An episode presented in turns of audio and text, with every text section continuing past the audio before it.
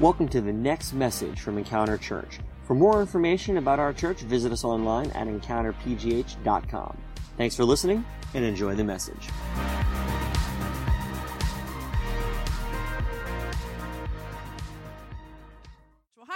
Name's Heather. I'm excited to be here today and be able just to share with you and finish off the Whatever series. This has been a great series for me. I know God has just really kind of pulled out some points of how I can better live my life, and I hope you've been able to get some of that too. So, as Jared mentioned, we've been in this series called Whatever, and we have this nice little picture here, kind of the, the attitude.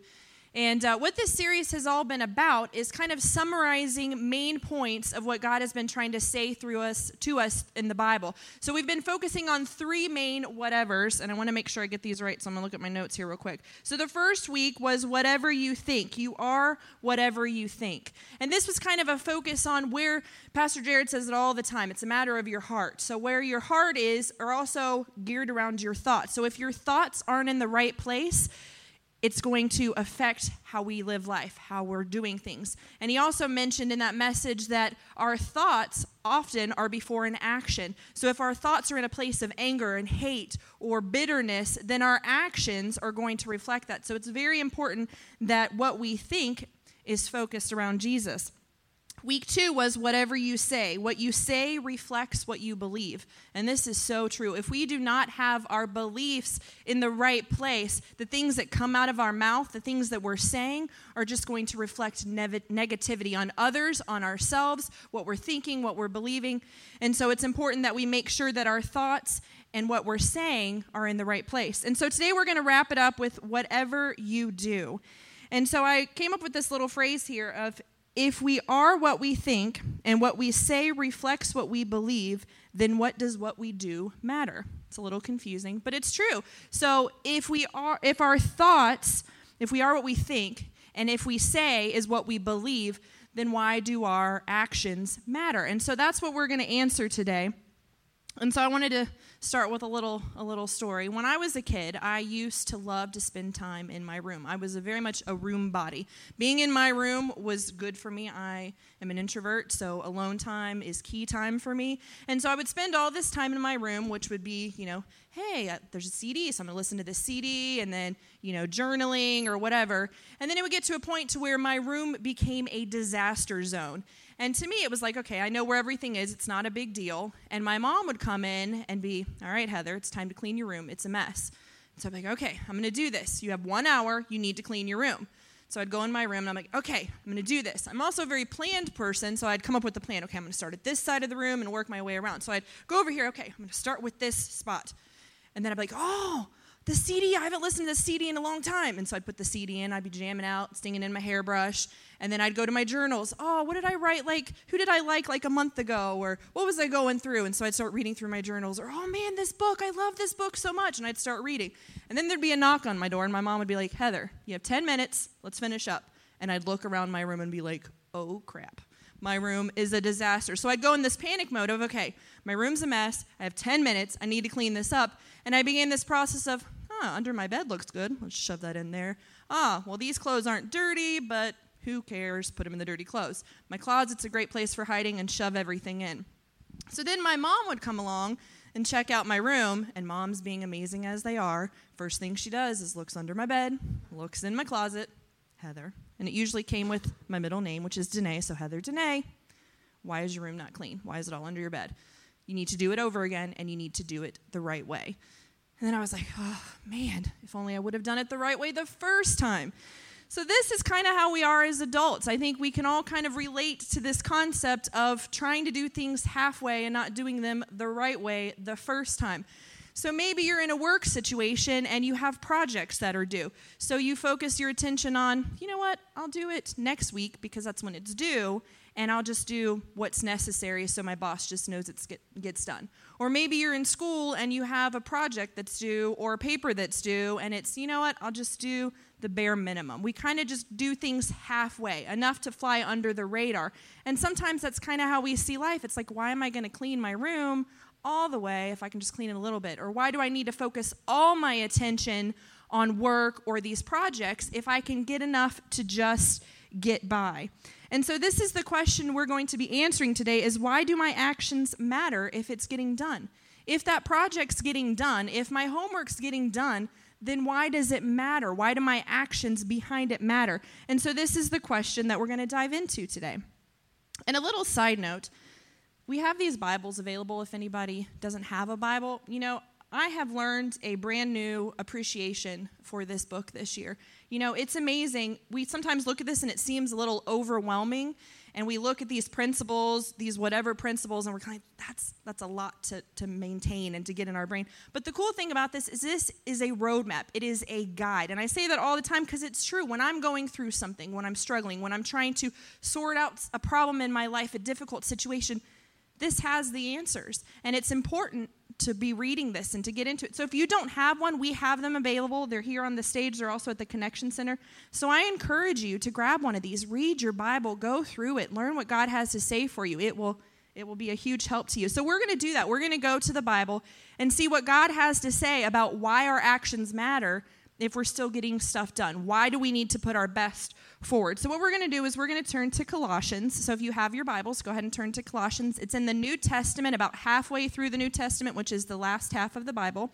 So, we're going to turn to that, Colossians 3. And just to give you a little history of Colossians, it's written by Paul, who was a follower of Jesus. And he was in prison at the time, but he had heard about a church in Colossians, and he was going and he was trying to tell these people they had been living a very sinful life and they were trying to turn their lives around and follow Jesus. And so he's writing a letter to the church saying, This is how we need to live our lives. These are how we can change our past actions and how we can live now living a life for Jesus. And so we're going to read this. It's a lot to read at first, and then we'll, we'll go through, and I promise we'll dissect it because sometimes it can just be a lot to read. So we're going to start at Colossians 3, verse 12, and read through 17. It's also here on the screen, so you can follow along if you don't have a Bible with you. Therefore, as God's chosen people, holy and dearly loved, clothe yourself with compassion, kindness, humility, gentleness, and patience. Bear with each other and forgive one another if any of you has grievances against someone. Forgive as the Lord forgave you. And over all these virtues, put on love, which binds them all together in perfect unity. Let the peace of Christ rule in your hearts, since as members of one body we are called to peace and be thankful. Let the message of Christ dwell among you richly as you teach and admonish one another with all wisdom through psalms, hymns, and songs from the Spirit, singing to God with gratitude in your hearts. And whatever you do, whether in word or deed, do it all in the name of the Lord Jesus. Give thanks to God the Father through him. So I know that's a lot. And I, another little side note here I would recommend when you're reading a passage of scripture, sometimes you can read it and you're like, what? I don't understand. So what I've learned is that it's good to kind of read through it again and again and just let it kind of sink in. So we're, as we go through our points today and as we focus on, on whatever you do, we'll kind of go through that and break it up a little bit. So, our question, like I mentioned before, was why do my actions matter if I'm getting it done? And so that brings us to our big idea today, which kind of encompasses this scripture, which is what you do reflects who you serve. So, this passage that we just read, it kind of breaks down. It's saying, you know what? You've lived this way. Now I want you to live a life that is pleasing to Jesus. I want you to live a life that is following not the hatred, not the bitterness, not the sin, not the anger, but I want you to live in a life of peace and a life of compassion and love. And so he's kind of breaking this down, saying we need to forgive and we need to love and we need to redirect our lives. And so, so the idea is what we do reflects who we serve. So, in that situation I was talking about with cleaning my room, why did it matter? Why did it matter that my room was only half done? Here's the thing my heart wasn't in the right place. I wasn't doing it because I wanted it to look nice. I was, I was putting stuff aside because I was being selfish. And this is hard because when we're doing things halfway, when we're only doing things just enough to get by, what we're doing is we're saying, I'm going to live my life for me and I'm going to do what's best for me. And that puts us in a place of living in selfishness. No one likes to be called selfish. I don't like to be called selfish. I don't think of myself as a selfish person. But it's true. If we're not putting our best forward, if we're not reflecting Jesus and who we serve, then we're being selfish. And that's what Paul was saying to the church, like let's turn this around. Let's turn our lives around. Let's let's make our lives a pattern of how we can serve and reflect Jesus. And so we have three steps today, because three steps are very important in everything you do. Um, and so our first step is wear your best to be your best. Wear your best to be your best. What does that mean? So if I were to at 9:58 roll out of bed, having my pajamas on, my hair in a mess, looking all kind of crazy, drool still stuck to my face, crusties in my eyes, and I come up on stage and I'm like, "Hey guys, I'm here to talk to you." And you know what we're going to talk about? Let's see. Um, we'll pick this one. Let's talk about uh, Haggai 2. I'm not prepared. I'm not ready. I'm not on my best. Instead, I'm just kind of, whatever. We'll just do whatever. And that's kind of what this word, when we think of whatever, we think of attitude. We think of like, whatever. I think of clueless, where she's like, whatever. You know, but whatever is encompassing all. It means everything. And so everything we do. So, what does wear your best mean? It means come prepared. And it says in verses 12 and 14, he's talking about have gentleness, have patience, have love, have compassion. So if you're struggling with with, you know, always being on the edge, always being impatient, always struggling to get that paper done, that project done, if you're struggling with loving people, if you're struggling with just liking life, you know, we need to reevaluate and have these. These are also the fruit of the Spirit. We need to be filled with love and patience and peace. And that's what he's saying here. We need to wear our best. We need to be the best versions of ourselves. So I'm here prepared. I'm here standing in front of you, ready to talk to you, not just whatever. The day is what the day is, and you know, we're we are ready for our best. And our best is filling ourselves with the actions of Jesus. Our second point today is forgiveness fits better than blame. As you can see, I use the clothing theme here because I love clothes and I'm a girl, so we're going with that theme. So, forgiveness fits better than blame. In verse 13, he talks about you need to forgive others. Why? Because I forgave you. Living a life full of bitterness is such an empty life. Living a life of unforgiveness is such an empty life it doesn't you can't move you can't function because all you're thinking about is that person that's hurt you that person that's done you wrong that person who cut you off in traffic that coworker who said that mean thing to you your parents who hurt you when you were a kid you know your husband or a wife who you got in a fight with and all we're thinking about is these things that are holding us back. I think about you know i have this denim jacket and i love this denim jacket so much and i put it on and it fits great until i try to move my arms and then my arms are kind of like i can't move my arms but i still wear it because i love it but unforgiveness can be like this. When we're holding blame over people, we can't move. We don't have freedom. We, we are holding on to this baggage that won't let us go. And that's why it's so important to find forgiveness. And Jesus says, You know what? I knew who you were before you found me, and I forgave you, so why can't you forgive them? It's tough love, people, but we need to do it. We need to have that freedom. We need to break out of that jacket that's restricting us. We need to let go of the bitterness and follow a life that's pleasing to Jesus. And we can do that by letting go of the blame. We need to know that forgiving people gives us the freedom that the bitterness and the blame holds us back. And then our third point is reflect the brand of Jesus. Once again, the clothing theme. I love it when I'm wearing an outfit and someone comes up and goes, Heather, where'd you get those shoes? Or where'd you get that, that sweater? And I'm like, got it at Target you know, and then you begin this conversation because I'm proud of what I'm wearing. I'm proud that someone noticed that I have something that they're like, that's cute, because you get that validation. But what about when we're walking down and someone's like, man, Heather, what's going on? Like, you're just, you're happy. You're just filled with so much joy. Like, you have so much love, and I just, I don't get it. Like, our boss just like gave us all these projects, and you're like, I'm on it. I got it.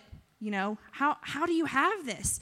Why do I have this? Because I'm wearing the brand of Jesus because that label on my heart, that label in my mind, that label that I'm following is now living the brand of Jesus. He is the center. And that's important. And that's what other people see. They see that transformation. They see what we're what we're changing into. And that's so important because people can notice that. They see it. They see it's like that glow that they say that moms have. You know, you have this glow. You have the glow of the Holy Spirit, the glow of Jesus, because we are a reflection of Him. And that's so important we need to reflect the brand of Jesus. And so we have these three points today. What you think. So you are what you think, what you say. What you say reflects what you believe, and whatever you do reflects who you serve. So these all tie in together.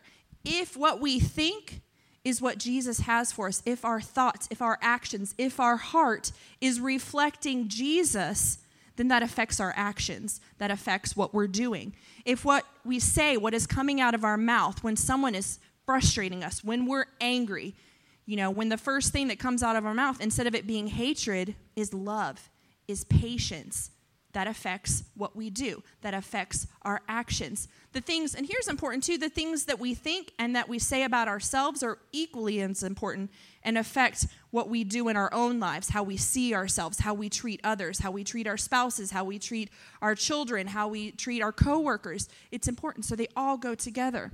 So our challenge today is I want to reread Colossians 3:17 and this is the, the main verse for this point.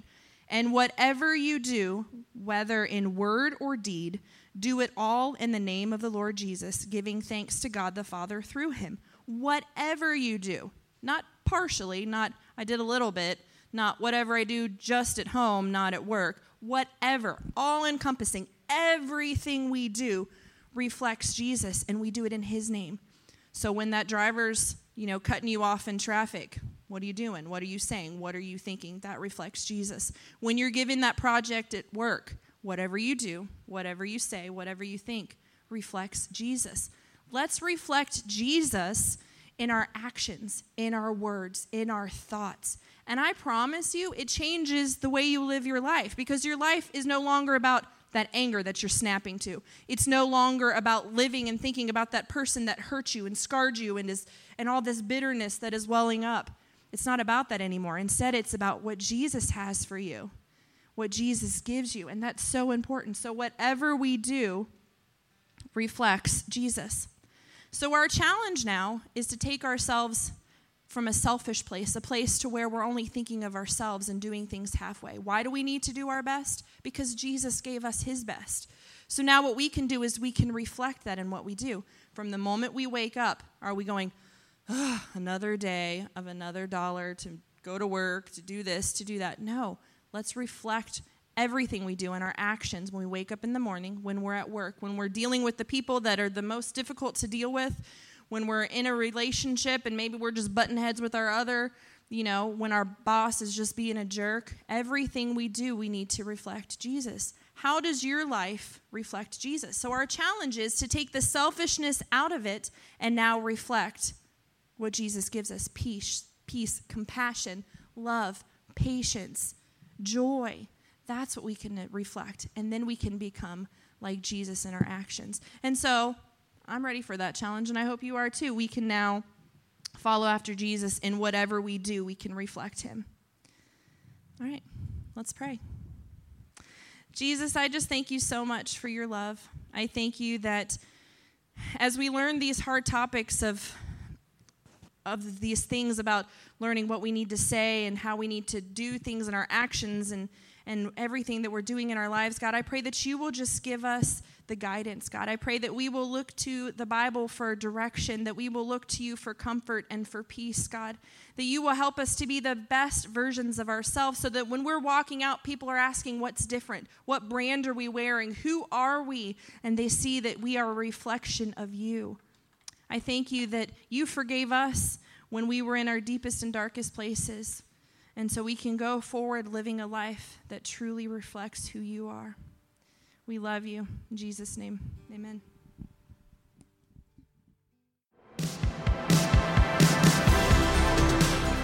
Thanks for listening to this week's podcast. If you call Encounter Church home, or if you'd like to partner with us to support the work that God is doing here, you can take advantage of our online giving option. Just go to encountergiving.com.